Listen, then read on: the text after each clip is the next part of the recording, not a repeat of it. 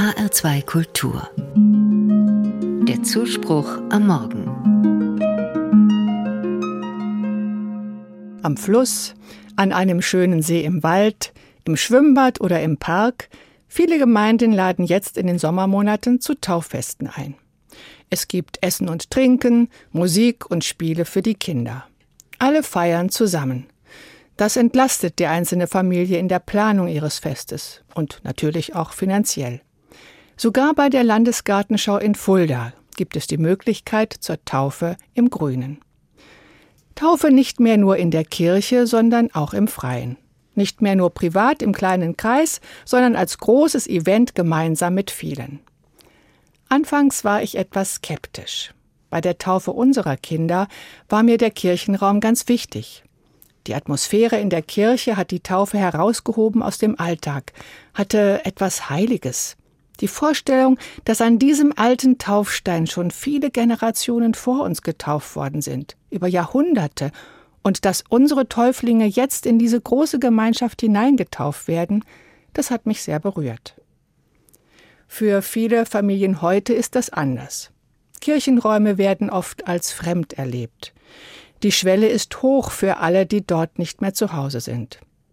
Darum suchen die Kirchengemeinden andere Wege, die mehr zum Lebensgefühl junger Menschen heute passen.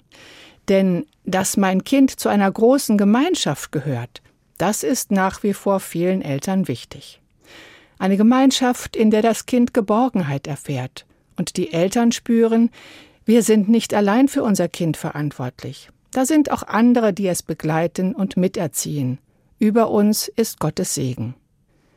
Beim großen Tauffest erleben sie das. Persönliche Zuwendung für ihr Kind, einen Segen für ihre Familie und Gemeinschaft mit vielen anderen. Es geht locker zu, Klein und Groß bereiten gemeinsam das Fest vor und feiern zusammen.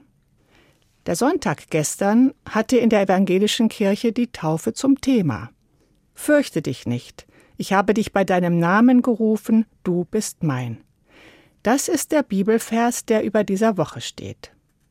In der Taufe wird das jedem und jeder zugesprochen. Bevor ich über mich nachgedacht habe, hat Gott mich erdacht. Bevor ich mir einen Namen gemacht habe, hat Gott mich beim Namen gerufen. So wie ich bin, bin ich geliebt und wertvoll. Gibt es einen besseren Start ins Leben?